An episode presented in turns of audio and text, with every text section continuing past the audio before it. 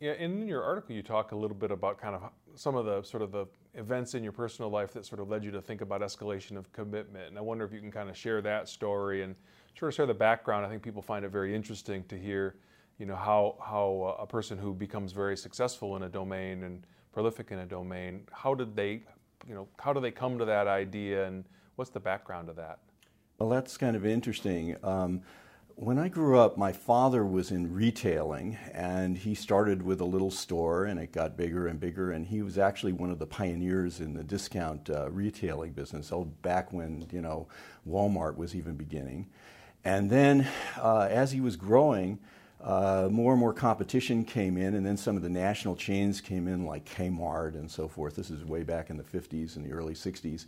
And so it got much more competitive, and so a big Kmart would open up across the street from him, and, and he'd have to share all of his customers with them, and they'd keep lowering their prices until he couldn't, ma- he couldn't meet them. And so basically, he went from a chain at one point at his height, he was probably a chain of about 15 to 20 stores in Southern California and Texas, and ended up basically closing up everything.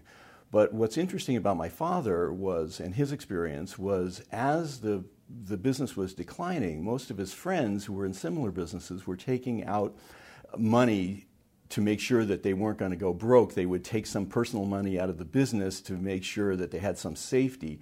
My father would not only not take out any money, but he kept taking anything that he had saved over the years and piling it into the business to try to turn the business around. So I spent much of my childhood uh, especially uh, maybe uh, college years, watching my father essentially moving from a fairly prosperous person to a person who probably had no assets at all. And, and in fact, I was very worried that I was going to have to support him at, at, a, at a certain point in time. So that was really kind of the essence of, of escalation of commitment, and that's really kind of gave me, you know, some impetus for studying it. And but it but it hadn't really started yet. I hadn't really even uh, thought of doing that until I was, uh, let's see, I was the, it was uh, the first year in my fir- it was uh, in, after the first year in my job at University of Illinois. I went off to Paris,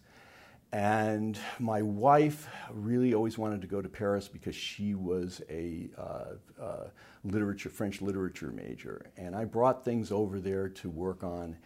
And of course, didn't get them done. I spent most of the time sitting in French cafes and uh, reading the, the Herald Tribune and one of the things that was going on then was uh, the Vietnam, Vietnam War was raging. And, uh, and as I kept reading more and more articles and all the difficulties of getting out of the war in Vietnam, it finally dawned on me that it was the same phenomena that uh, my father was dealing with with retail business. And that was the essence of the ideas of the escalation of commitment. And and at the time, I was getting some letters from a senior person back at University of Illinois saying, "I hope you are really getting some research done over there," and which I was getting nothing. What my product was after the after the summer was that I had a few napkins uh, written, which which comprised the design of the first experiment of uh, yeah. escalation commitment. So it was worthwhile. That, that, that's that's great. That's fascinating. And so it's sort of like connecting the dots later on, and kind of, and, and seeing kind of that pattern I guess, and, and finding that inspiration outside of what we might think of as traditional sort of academic venues, I guess. Exactly, huh? exactly. Yeah.